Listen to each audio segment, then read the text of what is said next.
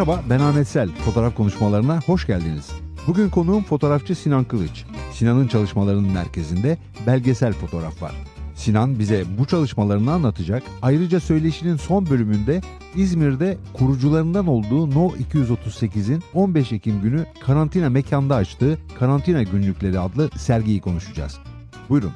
Sinan merhaba nasılsın? Teşekkür ederim Ahmet Bey, iyiyim. Siz nasılsınız? Teşekkürler, iyiyiz biz de. Sinan 1979 yılında Tunceli'de doğdun. Şimdi İzmir'de bir ortaokulda matematik öğretmeni olarak çalışıyorsun. Ama üniversite yıllarında belgesel fotoğrafla tanıştın. Serkan Çolak ile birlikte Mahsen Foto kolektifini, ondan sonra da No 238'i kurdunuz. Birlikte Kadife Kale ve Kentsel Dönüşüm, Reş ve Aquadis adlı çalışmalarınız var. Ulusal ve uluslararası alanda çeşitli fotoğraf festivali ve sergilere katıldın. Zamana tanıklık etme ve toplumsal bilincin oluşması açısından fotoğrafın önemli bir güce sahip olduğunu düşünüyorsun. Fotoğraf bir matematik öğretmenin hayatında nasıl bir yer tutuyor bana anlatır mısın?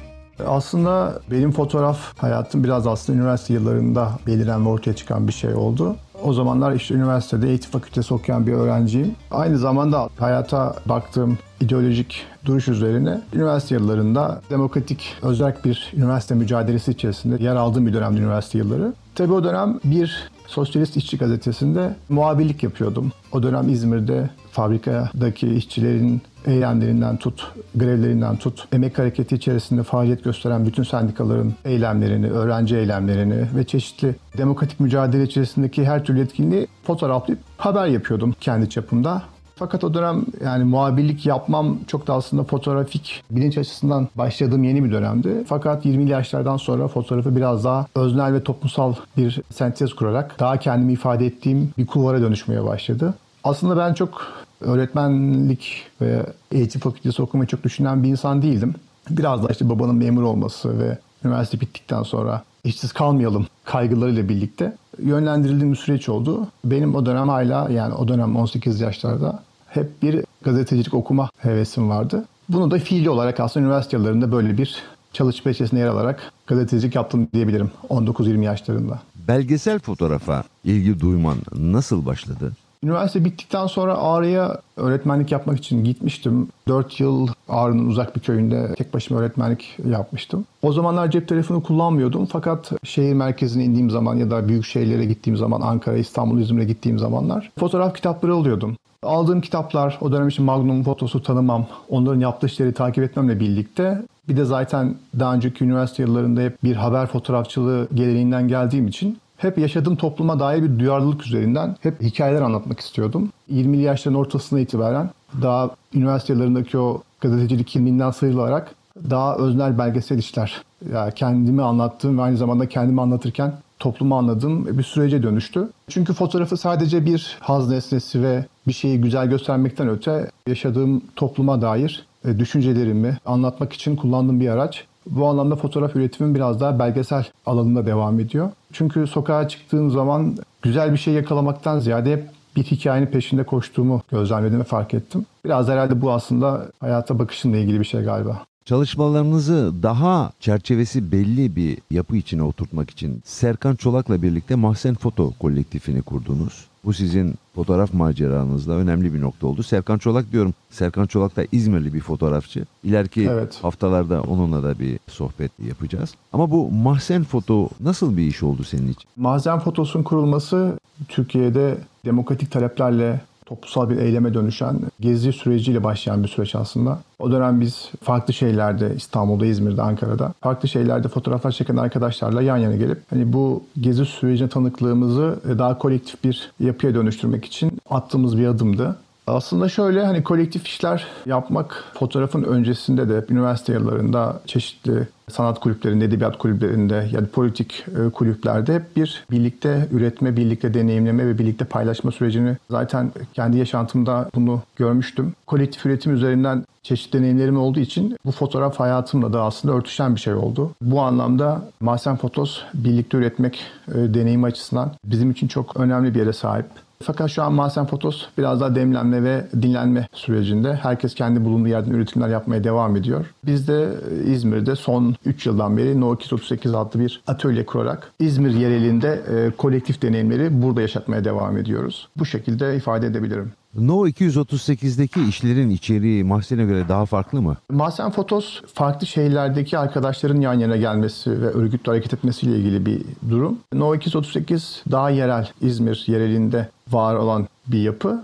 No 238 biraz da atölye biçiminde kendini ifade eden bir yapıya sahip. Bizim zaten kendimize ait bir yerimiz vardı Kardıçalan'da, Büyük Kardıçalan'da. Orayı hem atölye alanı hem söyleşi alanı hem sergi alanı olarak kullanıyorduk. Biraz daha hani İzmir'deki belgesel fotoğraf ve fotoğrafla ilişkili insanların yan yana gelip temas kurabildiği, işlerini paylaşabildiği, işlerini tartışabildiği bir zemin yaratmak istemiştik. 238 bu anlamda Mahsen Fotos'tan biraz daha farklı olarak daha çok yerel bir bir mekana bağlı, mekan üzerinden hareket eden bir dinamiğe sahip.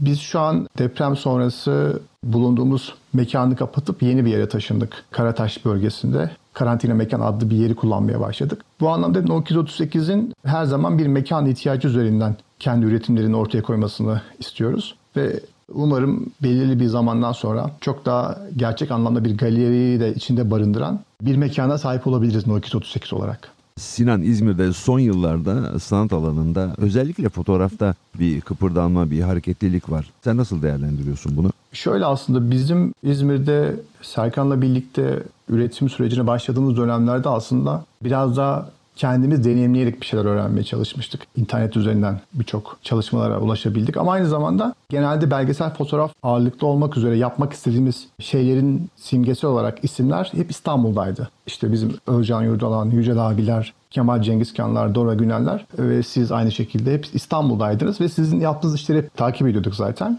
İzmir'de birazcık aslında daha çok fotoğraf dernekleri üzerinden bir gelenek söz konusu. Hafta sonları fotoğraf çıkmaya giden, gezen dernekler, topluluklar. Fakat farklı bir yerde duruyorduk biz. O yüzden hani 2010 yani son dönemlerde, son yıllarda bahsettiğimiz değerli hocalarımızın İzmir'e gelmesi işte Özcan abinin Kuşadası'na yerleşmesi, Kemal Cengizkan'ın İzmir'e yerleşmesi, Yücel abilerin Bergama'ya yerleşmesi, Dora Günel'in bir dönem burada İzmir'de yaşaması İzmir'de farklı bir e, atmosfer estirmişti. Bu da bizim için aslında güzel bir şeydi. Onların bu kente gelmesiyle birlikte kendi üretimlerini bu şehirde yapmalarıyla birlikte ister istemez İzmir'deki fotoğraf geleneği ve fotoğraf algısı diyalektik olarak değişmeye başlıyor tabii ki. Bu anlamda bahsettiğiniz gibi son birkaç yıldan beri İzmir'de fotoğraf anlamında bir hareketlilik söz konusu. Son dönemlerde tabii fotoğrafçılar da İzmir'i ciddi anlamda sahiplenmeye başladılar. Sen de sahipleniyorsun.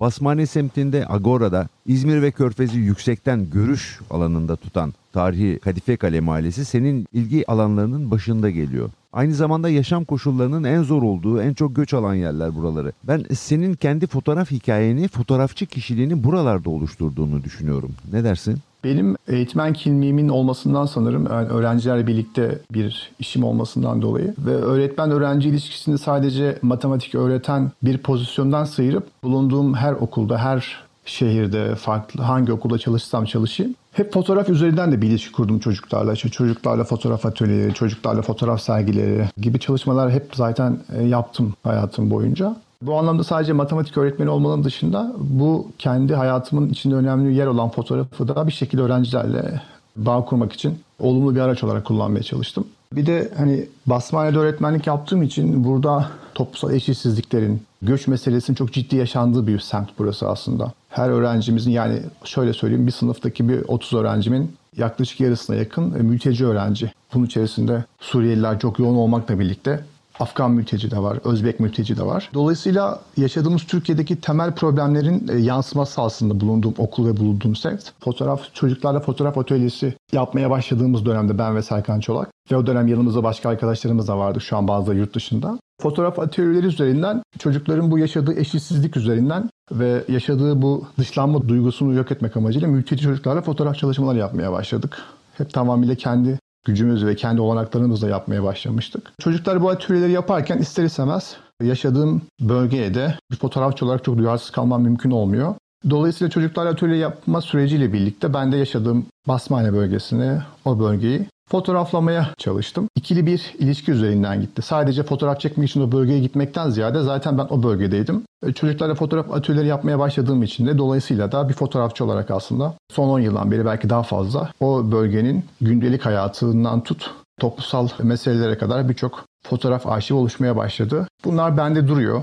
Kimisini paylaştığım dönemler oldu ama genelde bütün fotoğraflar şu an hafızada duruyor ve bunlar bir gün farklı bir şekilde belki farklı amaçlarla bu fotoğrafları kullanabilirim ileriki zamanlarda. Basmane semti dedik. Basmanedeki çocukların sana yaklaşımları nasıl? Onların matematik öğretmeni olmaktan ziyade onlara fotoğrafı öğreten bir insanım. Hani bu da benim için güzel bir şey. Çünkü onların sadece bana bir matematik öğretmeni olarak bakmalarını çok istemem.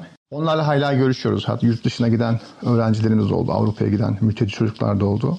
Yani şöyle hani hafta sonu bir gün canım sıkıldığı zaman o bölgeye fotoğraf çekmeye gittiğim zaman sokaklarda öğrencilerimi görüyorum. O karşılaşma artık bir öğrenci öğretmen ilişkisinden ziyade e, farklı bir ilişkiyi ifade ediyor orada. Bu da aslında beni mutlu eden bir ilişki diyebilirim. Sadece öğreten bir karakter olmaktan ziyade onlara hayatlarına dokunan ve onların da benim hayatıma dokunduğu insani bir ilişki söz konusu artık o öyle bir durumda.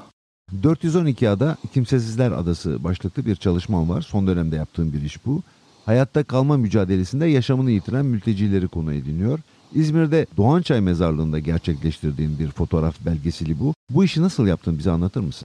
Aslında bu 412 ada projesinden öte zaten Ege kıyılarında özellikle Çeşme bölgesinde o dönem göçlerin çok sıcak olduğu dönemlerde zaten fotoğraf çekiyordum e, Çeşme bölgesinde, Ege'nin farklı bölgelerinde. Mültecilerin bekleyiş anı ve karşıya geçiş anını fotoğraflıyordum. Ama orada işte bir mültecinin karşıya geçmesi anında bota binmesi ve karşı kıyıya gitme mücadelesi bizim için belki bir fotoğrafçı için orada biten bir hikaye gibi ama o insan için yeni bir hikayenin başlangıcı aslında. Hatta şu an Fransa'da yaşayan görüştüğüm birkaç mülteci var. Onları oraya yolcu ettikten sonra, karşı kıyıya gittikten sonra, uzun bir aradan sonra işte sosyal medya üzerinden işte bağlantı kurduğum mülteci insanlar var. Fakat herkes onlar kadar şanslı olamıyor maalesef. Daha sonra işte karşı kıyıya geçemeyen hayatını kaybeden mültecilerin hikayesi nasıl devam ediyor diye bunu sorgularken sonra işte Doğan Çay Mezarlığı var İzmir'de. Hayatını kaybeden mülteciler genelde çoğu kimliksiz olduğu için sanırım Kimsesizler Mezarlığı diye bir bölge var. Oraya defnediliyorlar. Ben de fotoğrafçı olarak o bölgeye giderek oradaki dramatik durumu fotoğraflayıp toplumsal hafızada yer edilmesini istemiştim.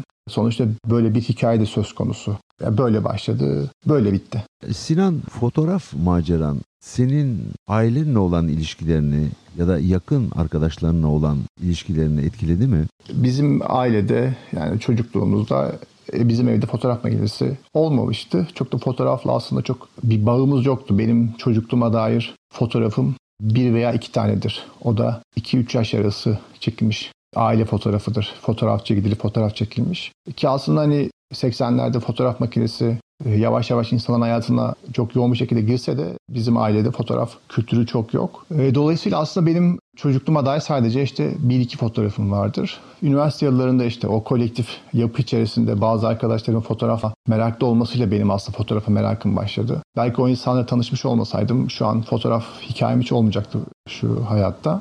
Çok fazla fotoğraf çekme talebi olmuyor etrafımdan. Hani özel gün fotoğrafçılığı olur ya böyle. Çünkü yani Sinan farklı bir şey çekmeye çalışıyor. Farklı bir derdi var gibi bir algı oluştuğu için etraftaki insanlar tarafından. Bu anlamda çok böyle fotoğraf sürekli çeken bir insan değilim. Hatta aslında fotoğrafı sürekli böyle yanında taşıyıp sürekli gece gündüz fotoğraf çekip de biri değilim aslında. Bir şeyi dert ettiğim zaman ya da bir şeyin hikayesini merak ettiğim zaman aslında o zaman fotoğraf çekmeye başlıyorum fotoğraf aracılığıyla sana uygun dili bulduğunu düşünüyor musun? Şöyle aslında fotoğrafı bir dil olarak kullandığım üzerinden bakarsak evet hani hep yaşadığım ülke, yaşadığım şehir, yaşadığım kent, yaşadığım dünya üzerinden o insan ve toplum ilişkisini sürekli sorguladığım için fotoğrafı da bu noktadan bir araç olarak kullandığım için aslında yapmak istediğim şeyleri yapıyorum diyebilirim. Ama tamamıyla hayatımın sadece mesleki olarak da ya da maddi olarak hayatımı sadece fotoğraf üzerinden kazanmadığım için çok istediğim birçok projeyi de yapamadığım zamanlar tabii ki oluyor. Çünkü fotoğrafın dışında farklı kimliklerle, farklı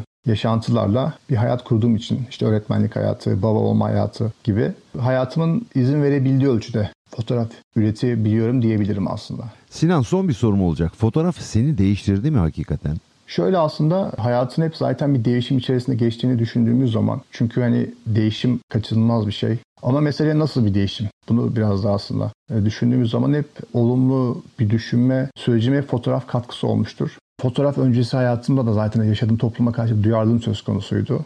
En azından bir şeyler isyan etmek, bir şeylere ses getirmek açısından hep bir itiraz dilim olmuştur fotoğraf olmadan önce de zaten. Fotoğrafla birlikte bu dil daha ete kemiğe büründü diyebilirim aslında. En azından bugünden yarına bırakabildiğim görsel bir hafızaya katkı sunduğumu düşünüyorum. Umarım da öyle oluyordur. Sinan bu söyleşiyi bitirmeden Serkan Çolak'la kurucularından olduğun No 238'in İzmir'de 15 Ekim'de açtığı sergiyi konuşalım. Neler var bu sergide anlatır mısın? Karantina Günlükleri adlı sergi 26 fotoğrafçının 26 eserinin yer aldığı bir çalışma. Açık çağrıyla belirlenen fotoğrafçılar yaşadığımız son iki yıldan beri devam eden pandemi sürecinde yaşadıkları hayatı fotoğraflayarak bu sergiye katkı verdiler. Bu pandemi sürecinde üretilen işler Karantina Günlükleri adıyla bir yayına dönüştü aynı zamanda. Herkes kendi bulunduğu hayat üzerinden, kendi yaşadığı içsel yolculuklar üzerinden yaşadığımız bu pandemiyle birlikte hayatla kurdukları bağı fotoğraflarıyla anlatmaya çalıştılar. Karantina Günlükleri sergisi de yaşadığımız bu pandemi sürecinin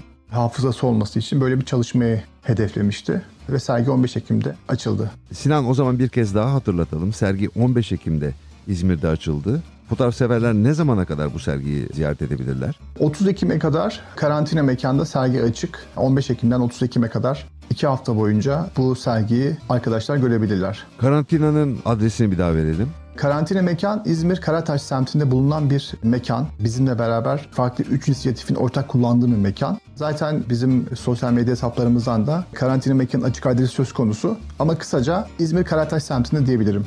Sinan bu söyleşiye katıldığın için teşekkür ederim. Çalışmalarında başarılar dilerim. Ben teşekkür ederim. Hoşçakal. Görüşmek üzere, hoşçakalın. Bugün konuğum fotoğrafçı Sinan Kılıç'tı. Sinan'la belgesel fotoğraf çalışmalarını konuştuk. Bu arada fotoğraf konuşmaları bugün bir yaşını dolduruyor. Dinleyici sayımız her yayında önemli ölçüde arttı. Fotoğrafçıların, araştırmacıların, yayıncıların yaşattığı bu podcast yayınına gösterdiğiniz merak ve ilgi için sizlere, tüm dinleyicilere teşekkürü bir borç bilirim. Tüm bu yayınlara, konuklarla ilgili detaylı bilgilere ulaşmak istiyorsanız sizi www.fotoğrafkonuşmaları.com adresine bekliyorum. Önümüzdeki pazar yeni bir yayında buluşmak üzere. Hoşçakalın.